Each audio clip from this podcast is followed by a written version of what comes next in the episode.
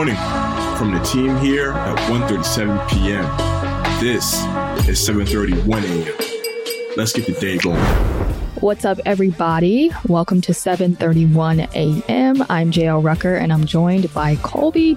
Uh, today is Wednesday, September 1st. It's the month of Green Day. You'll have to wake us up when September ends, but uh, Colby, I just wanted to ask you, how you doing? It's the first of the month. I can't complain. Really excited. New opportunities, new growth. Can't wait to see what this month has in store. I know we're going to be here each and every day doing 7:31 a.m. Absolutely psyched. Right, right. And speaking of new opportunities and growth, 1:37 p.m. is hiring. Yes, you heard that right. 1:37 p.m. is hiring. We're expanding, we're growing, and we are promoting jobs and hiring positions of all different types. So if you're into writing, we have a few of those open. If you're more into social media, we have a few of those spots open. We also have some operational stuff behind the scenes. Um, it's a big step. We've come a long way in a year, and we're looking forward to hopefully hearing from you. Be on the lookout for an article on the site. It's not up yet, but we'll have it up probably sometime this week. And of course, just stay tuned because we'll be posting and blasting these positions on social media. And speaking of social media, we are also looking forward to Connor and Bo going live today at 12 p.m., like they always do to talk Loki, Marvel, and all things entertainment.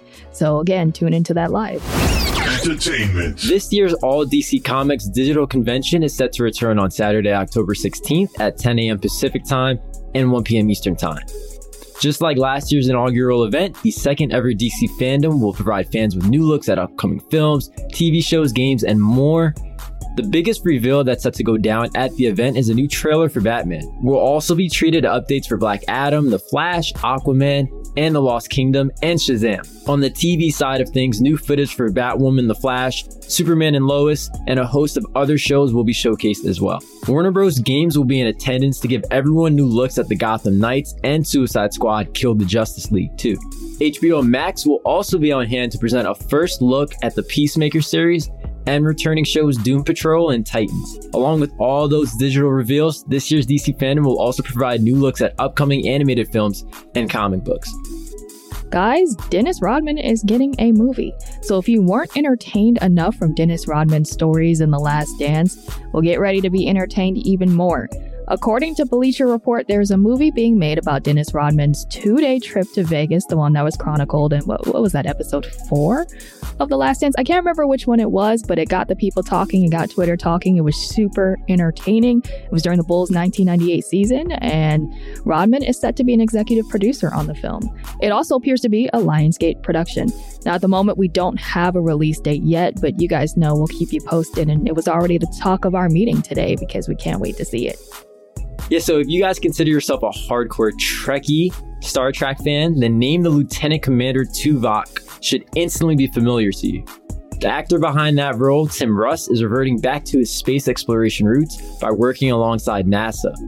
USA Today reported that Russ and five other citizen astronomers will help NASA track an asteroid orbiting Jupiter called Patroclus via a special telescope. According to Russ, this team effort is meant to assist NASA's upcoming mission in October, where it's going to launch a probe named Lucy into space.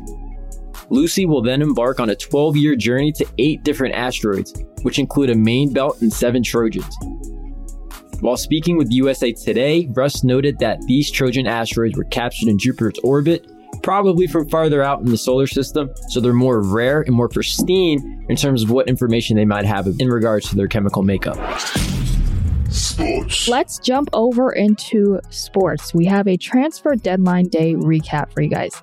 The summer transfer window for most major European proper football leagues officially closed yesterday after a few busy months. There were a few significant moves before the deadline, but the biggest development was Kylian Mbappe staying put at Paris Saint Germain. The Frenchman's contract in Paris runs until next summer, and many expected the club to sell Mbappe in August over fears of losing him for free in 2022. It's highly likely that he'll join Real Madrid next year after being a longtime admirer of the club. Meanwhile, fellow France international Antoine Griezmann is heading back to Atletico Madrid after a tumultuous few seasons at Barcelona. Yeah, it would have been really cool to see Kylian Mbappe join Real Madrid. Obviously, that historic club is known for its high profile players, not in today's generation, so that would have been cool. Really interesting to see Antoine Griezmann head back to Atletico Madrid. That's obviously where he's had the majority of his success. And I just feel so bad, so bad for Barcelona because they're a team that just are lacking the high profile players. Real Madrid and Barcelona. I mean, I, am afraid to see what the future lies uh, ahead for those clubs, but I, I'm sure they'll be fine. NFTs. In the NFT world, yesterday, the United Talent Agency signed three major NFT projects to their client roster, allowing the agency to represent Larva Labs collections for film, TV, video games, and publishing projects. Head of UTA Digital Assets Leslie Silverman told The Hollywood Reporter this I would say that it is one of the first opportunities for an IP that fully originated in crypto world to enter a broader entertainment space, and they earned it. You know, this deal marks one of the first instances of a crypto native IP diving into traditional forms of media content, but it certainly won't be the last, I don't think. That's all for today's episode. For more detail on these stories and more, you can head to 137pm.com or follow 137pm on all social media platforms. We'll be back tomorrow, and as always, remember to stay curious.